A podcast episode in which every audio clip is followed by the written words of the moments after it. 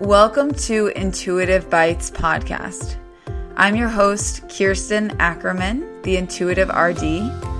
I'm a non diet registered dietitian and intuitive eating coach. My mission is to help women recover from diet culture and heal their relationship to food and body. Follow along as I speak with leading professionals in the field and explore concepts of intuitive eating health at every size, and body liberation. Hey guys, welcome to episode 47 of Intuitive Bites podcast. For the show today, I'm chatting with Ashley Saruya, who you may know from Instagram as Cozy Bae. And we are talking about navigating a fat phobic doctor's visit. So, not too long ago, Ashley put out one of her amazing doodles on Instagram talking about this topic exactly, um, giving some, you know, input into different ways you can essentially navigate this this type of visit, um, different tips and things like that. I'm interested in this topic because um, I recently was working with um, Maria Paredes on a resource that people can bring to the doctor's office to kind of give that little extra boost that you might need to refuse to be weighed or you know kind of ask for ask to be weighed only when it's medically necessary. So um, i just thought that it'd be great to have ashley on to chat a little bit more about this topic um, hopefully shed light on like what it even what it even means to have a fat phobic doctor's visit and like what what does it mean to experience weight stigma at a physician's office or in an appointment like that because I think that it's so normalized and it's, it's so expected that it's hard to even pick up on um, the ways that that weight bias shows up here. So this is going to be a great conversation to listen to. Um, and definitely check out Ashley's work. Again, like I said, you can find her on Instagram at Cozy Bae if you're not already following her all of her images are amazing. Um, and she gives some pointers as to how you can get those images yourself. Um, if you want to have them for your office or whatever, but also how you can find them online to be able to zoom them and really fully appreciate them. So definitely check that out. You can also find Ashley on her website, which is ashleymsaruya.com. All right, guys, so let's go ahead and listen into my conversation with Ashley. All right, Ashley. So let's start by you please introducing yourself and a bit about the work that you are doing currently.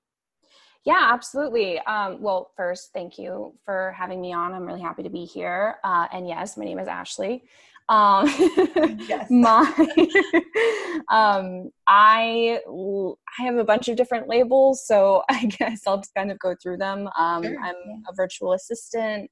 I'm a current social work intern in my advanced year, my last year of uh, field work, and I am a content creator as well, and that that runs the gamut from uh, managing and creating content, visual content mostly for uh, my virtual assistant uh, clients, as well as making digital and um, illustrative content for myself, which mostly consists of um, health at every size, mm. educational materials as well as just uh, general mental health stuff. Yeah, I have to say I absolutely like love your images. I mean, I'm sure that's not a surprise. Like you just did such a good job of like um not only making them look appealing and like amazing and you just want to read it, but also like just the way that you like break things down and like, you know, kind of make really really complex things simple, really. Um so it's it's awesome. I love it so much. I super appreciate that. That's something that um, I have tried to do. I think my whole life. My background is in writing, and uh, you know, I'm I'm really have always been focused on taking sort of you know complex issues and breaking them down for people.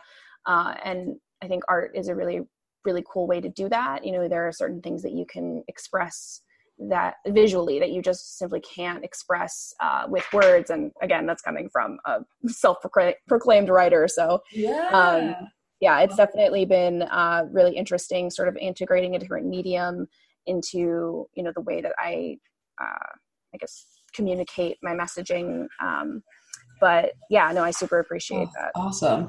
And you know, another thing I was going to ask you because I was looking at um, this particular image that we're going to talk about a little bit more today. I'm talking about navigating a fat phobic doctor's visit, but I was looking at that image and I realized that um, it's can be hard to to even read because you have like so oh, many yeah for sure do you have them posted somewhere else like on a website or something? Yeah so um yes they can be very difficult to read on instagram because it's a very small screen. Yes. Um, so i also first of all side point you can actually zoom in on an instagram post which is a somewhat of a new feature like within the last year or two. Yes. um, so if you're on the post itself you can zoom in. Um, i also always on instagram try to if not in the caption itself then in the um, the comments i try to put whatever the um, written content is i try to also have it typed out um, cool. or i also will or or and i will take um, pictures of the blurbs individually that are sort of hard to read uh, and we'll put them in uh, slides like a carousel on instagram so those are some various ways to to sort of see it on Instagram. But if you really want to like dig into the content a little bit more, I also do sell uh, digital PDFs on my website, and they're high res, uh, much easier to read. um, and so that's what I would suggest uh, if you're if you're really wanting to use the like educational content more so than like oh this is a pretty thing because like you know it's a little bit of both yes totally but yeah so that that's at my website at ashleymsaruya.com Perfect. Awesome. Thank you.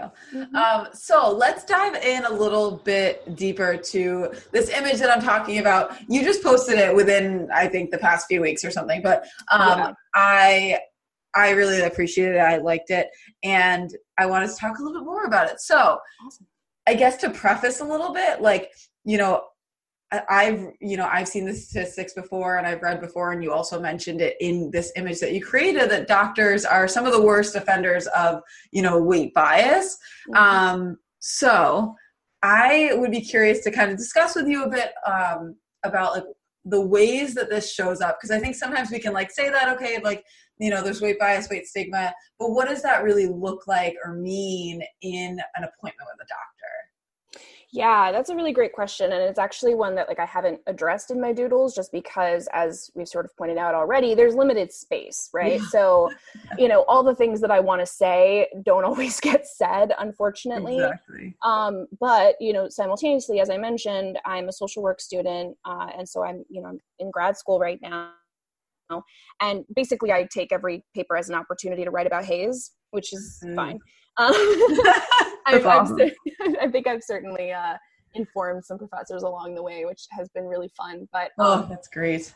Yeah, and so one of for my um, it was my research project uh, for my social workers are required to take research one and two and so for my research project i wrote about weight stigma at the doctor's office and what that actually looks like um, so according to the research um, there, that can look at a lot of different ways. Um, very often, it looks like spending less time with the patient.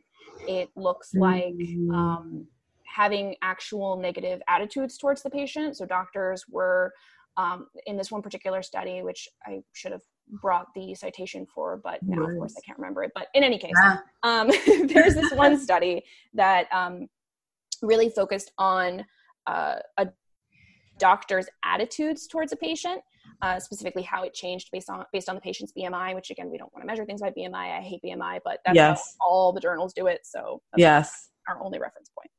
Um, so a lot of it was also um, sort of like fat stereotypes. So um, uh, doctors assuming that the patient that's just come in um, is lazy, dirty, um, you know, doesn't eat well, doesn't move their body well. You know, the, these sort of very common assumptions that yeah. people face every single day.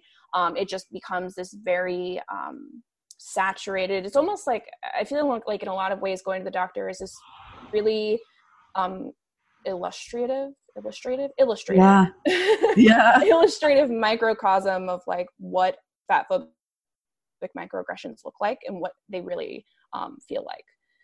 Um, because I think that at least according to the research again, and and you know the research we have is limited, um, and you know there's there's lots of issues you know with it and stuff like that. But um, according to the research that we have, sorry, I'm I'm reading the doodle as I'm. I'm oh yeah. This, so my brain's kind of going in two different directions. Yes. Um, but yeah, it, it it it definitely is basically like every negative fat microaggression you could think of um, shows up at the doctor's office. Yeah, all in one like tiny appointment. exactly. In like, you know, that's the 15 minutes, right? Because you get there and then you wait the half hour and then you wait another 20 minutes just sitting there and you're like gown and let, let's hope the gown actually fits your body, right? right? Because it's the big one. Um, you know, and then and the doctor comes in and, and they immediately will ask you, well, actually the nurse will generally ask you, um, even before the doctor sees you to get on the scale.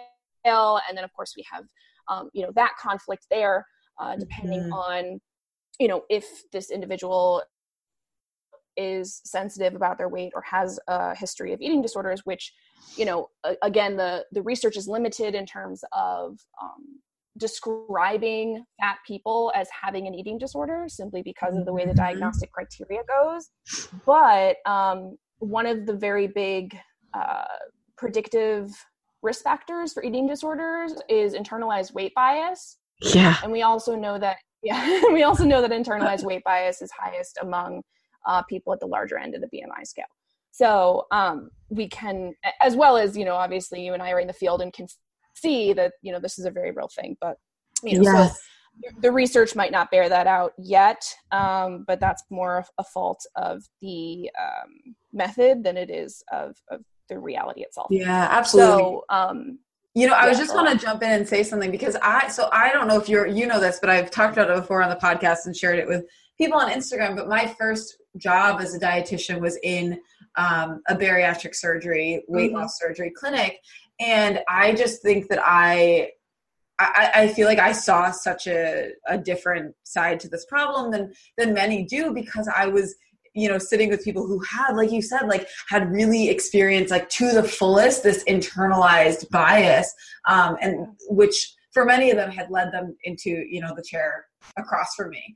Um, and so i saw that within them and in some situations i saw um, the ways that disordered eating and even eating disorders were you know played a role in their lives but i also saw the you know the doctors and the you know I, I don't even want to just say doctors but the other medical professionals um, that I was working with like yeah. the ways that they made assumptions like I saw these assumptions being made about these patients when something that just didn't make sense to them right so like yeah. I would hear that like or, you know these patients would report to me like i'm only eating this much food it's whatever. Um, i'm kind of i'm following the guidelines that i'm quote unquote supposed to be eating to follow the diet after surgery or whatever and their their weight wasn't going down so all of a sudden all the medical professionals around me were like well they're obviously lying like this just doesn't make sense and they're they're liars like you so like it's that kind of attitude that is put onto these people.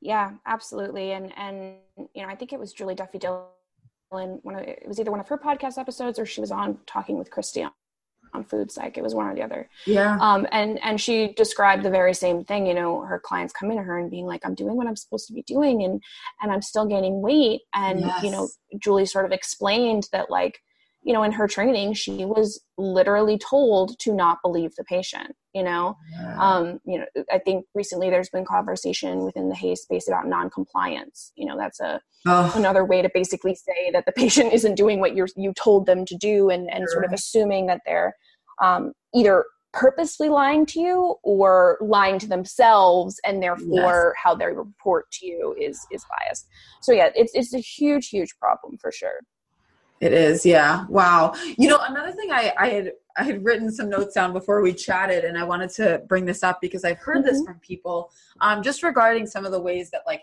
weight bias can show up at, at a doctor's visit. And mm-hmm. I've heard from people things like, you know, kind of the doctor automatically assuming that they have um, diabetes or mm-hmm. like, or you know glucose control or whatever just based on their size when they've never had any history of that problem so it can be making assumptions about like these diagnoses that they would assume would be you know you, you'd have at that size yeah and whether it's you know someone coming in and and you know you're reading their chart for the first time and you look at them and you say well you have diabetes right you know just because you're mm-hmm. assuming someone who's fat would have diabetes and right. then um, you know, sort of along the same vein, someone coming in with an ailment of some kind, you know, they're coming to the doctor to be treated. Um, um, their symptoms are very often, I shouldn't even say they, I should say we, because it includes me as well.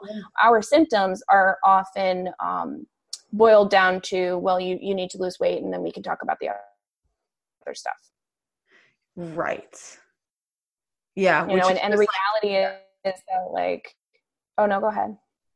I was just gonna say, which is kind of like a dismissive, or like it's kind of dismissive, or like brushing off the issue, you know? Mm-hmm, absolutely. I mean, you know, we have so many horror stories within the community itself. You know, I think it was Ragen Chastain who has that story about going to the doctor with strep throat, which like mm-hmm. you need antibiotics for strep throat that doesn't go away on its own. You can't lose weight and cure strep throat you know um, and some of them can sound hyperbolic you know but but there it happens to people you know i think it was um uh someone recently is their username free black girl? There's there's an individual in the community a black fat woman in the community who yeah. recently has been diagnosed with heart condition that was missed for years. Um you know like she could have literally had a heart attack um wow. and went to the doctor because she felt something was wrong and the doctor repeatedly was like nope you need to lose weight you need to lose weight you need to lose weight wow um, you know and yeah. so it's it, it, really boggles the mind a little bit because proponent or not proponents of but people who are very anti HAES will very often come from this place of oh well i'm you know i'm worried about you know an individual's health i'm worried about the health of the nation i'm worried about how much money we spend on yes. you know obesity related diseases quote unquote you know? right um, but the the reality is that a health at every size approach a weight inclusive approach is actually the most health promoting approach that we have at least in terms of the evidence-based frameworks that we have available to us right now. So um, you know if you're really concerned about people's health then you need to acknowledge the fact that weight is a limiting uh, factor. It is not something that really gives you very much information at all. Yeah. um, and you know doctors need to do better. And unfortunately it's not it's not even that uh, that it's all on the doctors right? Part of it is due to their training. Part yeah. of it is due to the way our our insurance works right? You only get 15 minutes with a client. You only uh, get what is it like four hours of training in nutrition you know? Like yes. you don't get any training in eating disorders right? Yes. so you know we're asking our primary care providers to do a lot. And i think that also needs to be acknowledged because um, if we really want to create a world where fat people are treated well at the doctor's office, then we need to create a medical training program that actually includes bias training, um, you know, that talks about how the healthcare system impacts different people differently, right? Because this isn't just an issue for fat people, this is also an issue for people of color, for people yeah. in the queer community, specifically the trans community. And we also want to remember that there are people who occupy all of these identities, right? So when they walk into the room, they've got all of these different elements to their identity that they know they're going to most likely get pushback, be belittled in some way, be cared for in a way that isn't health promoting. Um, so we really, you know, I think in the bigger picture sense need to take yes. a really really good look at the way that we're training healthcare providers um, across the board but especially within uh, you know specifically within the medical community because i think that you know social work for example it's more of a social science not it's considered a not a hard science right yeah. and so we we do make space for you know again we're not perfect by any means but in comparison to other healthcare fields we do make space for social justice context you know we, we have a, a micro meso macro view on things. We never look at things from just one perspective. Yeah. um, and i think that's really valuable. Uh, but you know like when i was an undergrad for example i i did a minor in nutrition. And so i had to take a bunch of um, health classes with a bunch of pre-med kids. And they're just not learning that perspective at all yeah, that's that's so huge, and I think I really appreciate you bringing this topic up up of that. Like, it's not just about like okay, like we need to like fix all the you know the ways that the current doctors are taking care of their patients which is huge i mean we totally do but like we can't just like chase around everyone you know that's already right. start like training people properly and you're right like it goes for dietitians you know as well. Mm-hmm. it goes for you know a lot of other healthcare workers. So that's that's kind of where we kind of solve the problem before hopefully before it becomes like a real problem although we know that this is like systemic and cultural and whatever so it's kind of going way back. Yeah for sure. I mean it you know it's that very um poignant image of like you're standing by uh, you're standing on a hill and there's a river flowing by and you see all this trash flowing by and you're picking up the trash because you know you want to save the environment. And then you look up and you realize that there's a factory dumping more and more trash down the river. Yeah. Right? So it's like we can and should do what we can on an individual level to address these issues but we also need to be looking at the bigger picture because if we actually want to stop this for good then we have to look at the root of the problem. And and the root very often um, or at least not necessarily the root, but what perpetuates the problem, right? Because the root of a problem is actually often different than what perpetuates the problem. So, excuse me.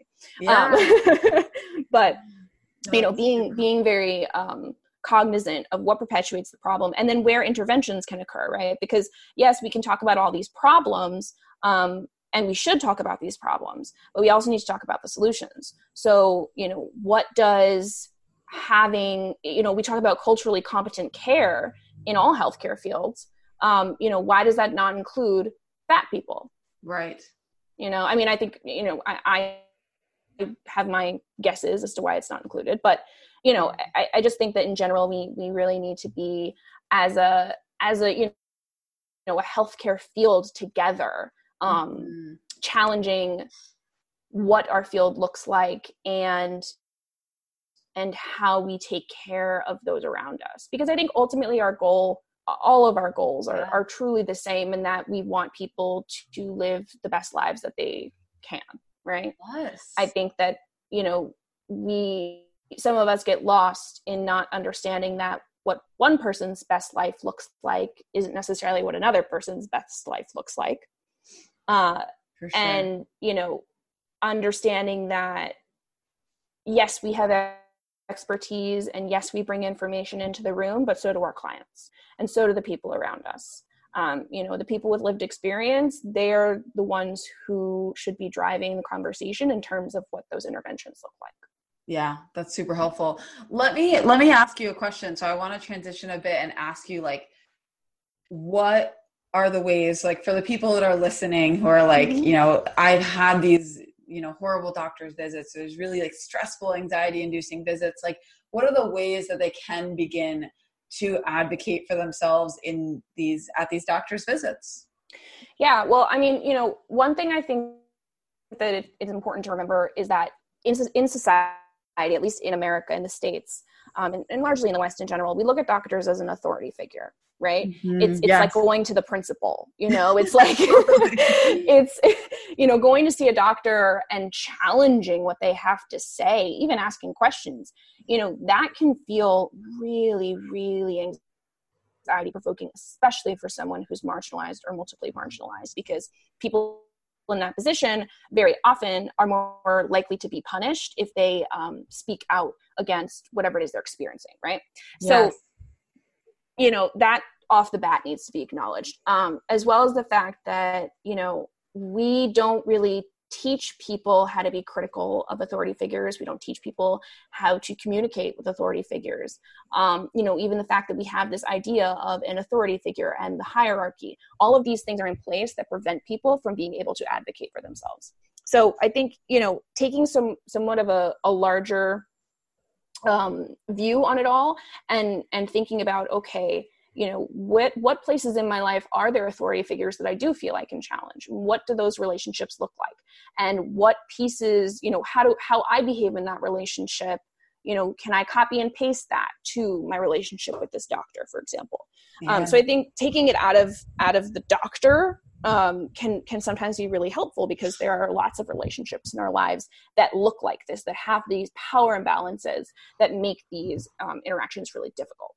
Uh, and then you know looking more specifically at the doctor you know in general more specifically in general um, um you know uh there's a bunch of different things that can be done uh you know but i also think that we need to acknowledge that sometimes you don't feel like you can stand up for yourself um and yes. that, that can be a really traumatizing um experience uh, yeah. and, and if you feel this pressure, like, okay, I'm, I have to go do this or, you know, right. whatever, like it just, it can feel very overwhelming. And I, I totally, right. totally can understand that. Yeah. Yeah, absolutely. And so that's why, you know, another big tip, and it's probably one of the um, best if you're someone who's never done this before, has trouble self advocating in general, has trouble with boundaries in general, having someone to come and advocate on your behalf yeah. Um, can be really, really helpful. Now, that you know again some people are not in circumstances where they can bring a parent in or a caretaker in um, you know that might mean uh, you know getting on the phone with a health at every size dietitian and asking if that person can talk to the doctor for you. Yes. Um, you know like there there are different ways you know maybe it's a teacher maybe you know like unfortunately we can't assume that everyone has the resources or the social support to you know have someone on hand who believes in health at every size and can go with them and advocate them for them excuse me at the doctor. Um, so we have to sort of be creative about solutions for that as well. Um, but you know the other thing too lie like, uh, I can't even t- like as someone who has struggled with an eating disorder, I have zero problem with someone who goes to the doctor asks to not be weighed, gets pushback, and says, No, I have an eating disorder history. I can't do this. Yes.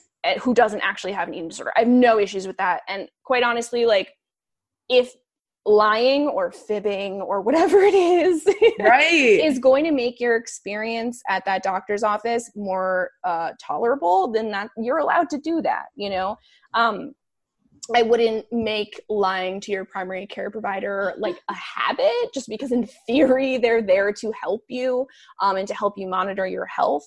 But if you're in a situation where you can't find a new doctor, uh, because that's the other problem is you know potentially finding a health at every size aligned doctor, or at least one that will work with you on your uh, approach to health, even if that's not necessarily the paradigm they subscribe to.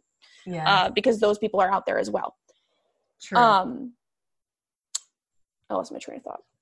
That's okay. That was like that was even like we kind of graze over it because like you know it's a thing but but some people don't even realize that like they can refuse to be weighed so i think it's yep. important to like say that too like you can first of all yes go ahead like say like you struggle with an eating disorder to like kind of help like bulk that a bit and like make it yep. hopefully smoother but also like you can just try and say no because i've heard several you know people's experiences where they've just gone in and said no like i don't want to be weighed today or like no yep. i whatever and like sometimes it, it goes smoothly like yeah it does not, yeah and and i think that's important to point out too like yes, you might have a bad experience, but you also could have a good one. Yes. You know, and you also could show up and like your doctor could be totally on board with health at every size. Exactly. Um, you, never you know, know. it, you never know. And like it's unfortunate that many of us approach those situations feeling, you know, like with our, our hair standing up on the back of yes. our neck. Um, because we've had such bad experiences. But, you know, I will say that in the last five years or so, um, and this wasn't without legwork on my end, but I have found providers who I feel safe with. Um, and it's yeah. taken a lot of time and you know it's taken conversations with with those providers like even my psychiatrist for example she was not health at every size when i first started seeing her um, and i remember I was, I was speaking to her about you know my eating disorder and how i experienced it and i remember at some point you know i was explaining to her that not having a, a, top threshold on how much I was allowed to weigh was really important in terms of, you know, making peace with my body and being able to like function, right? Yeah. and I remember her saying, but you don't want to gain too much weight, right? Wow. And I was like, back up. We need to have a conversation, yes. right? And like I've been in I've been in therapy now for 6 years and mm-hmm. I've had a therapist previously um, and my current therapist made it very clear that if any conflict were to arise within our therapeutic relationship, that that was to be addressed within session and for us to process it together. Yeah. I had all of that information. Not everyone who goes to therapy or even has like not everyone has access to therapy, right? Yes. But then for those of us that do, um, not all of us will have a HAES informed therapist. Not all of us will have a therapist who, when you bring them HAES, they look at it critically and say, "Oh, this makes a lot of sense. I think I'm going to incorporate this into my practice." right? Exactly. You know? But if you don't take the chance, then you're definitely never going to have that therapist. Right, absolutely, yeah. And I think it, like you had mentioned kind of earlier, you know, it's important to note that like with your experience as well, like maybe someone doesn't know what health at every size is or maybe they're not, you know, mm-hmm. they're not knowledgeable about it, but maybe they will be like you're saying open to working with it. Um, and I think that's that's probably for most people that's going to be the more likely scenario at least at yeah. this point. So it's you know it's worth trying. But i Definitely. i thank you so much for for sharing your experience and yeah just everything. I, and i also just thank you for your work um, because it's it's really impacted me and i i really appreciate it. I would love for you to share with everyone that's listening um, where they can find you any resources that you have available. I know you've already mentioned a couple. Um, and also any resources that pertain to what we talked about today that you know of that might be helpful to people going into the doctor? Yeah, definitely. So, um, as far as where you can find me, uh, most of my work is housed on Instagram. I'm on there as Cozy Bay. That's C O Z I B A E. Um, and you can also find all of my work on my website, ashleymseruya.com, and my last name is spelled S E R U Y A. Uh, and you can uh, see all of my artwork in my shop. It's all available for purchase. Um, and so I do have my doodle in there that's uh, about going to a fat phobic doctor's visit, which um, we actually, I'm looking at it right now.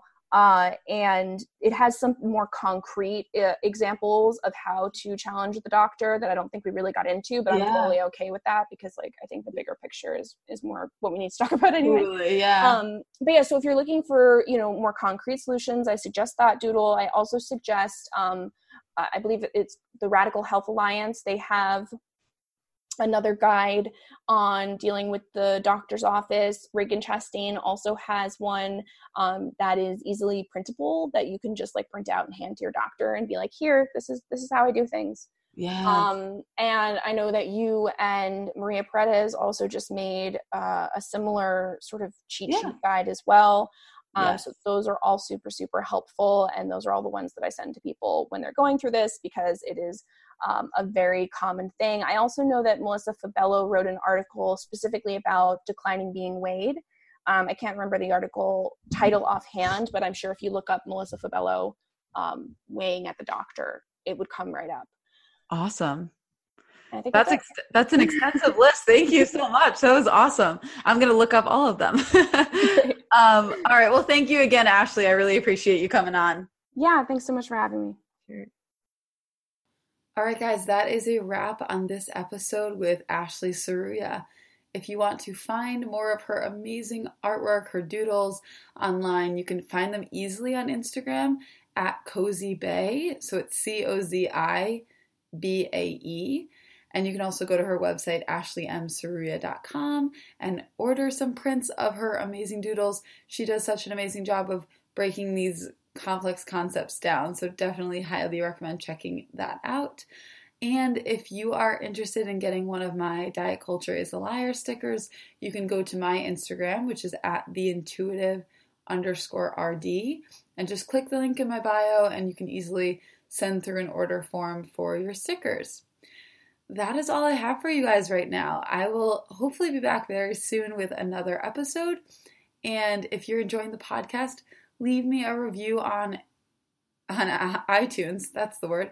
Um, leave me a review on iTunes um, or a rating. That would be highly appreciated. I hope you guys have an awesome week, and I'll talk to you soon.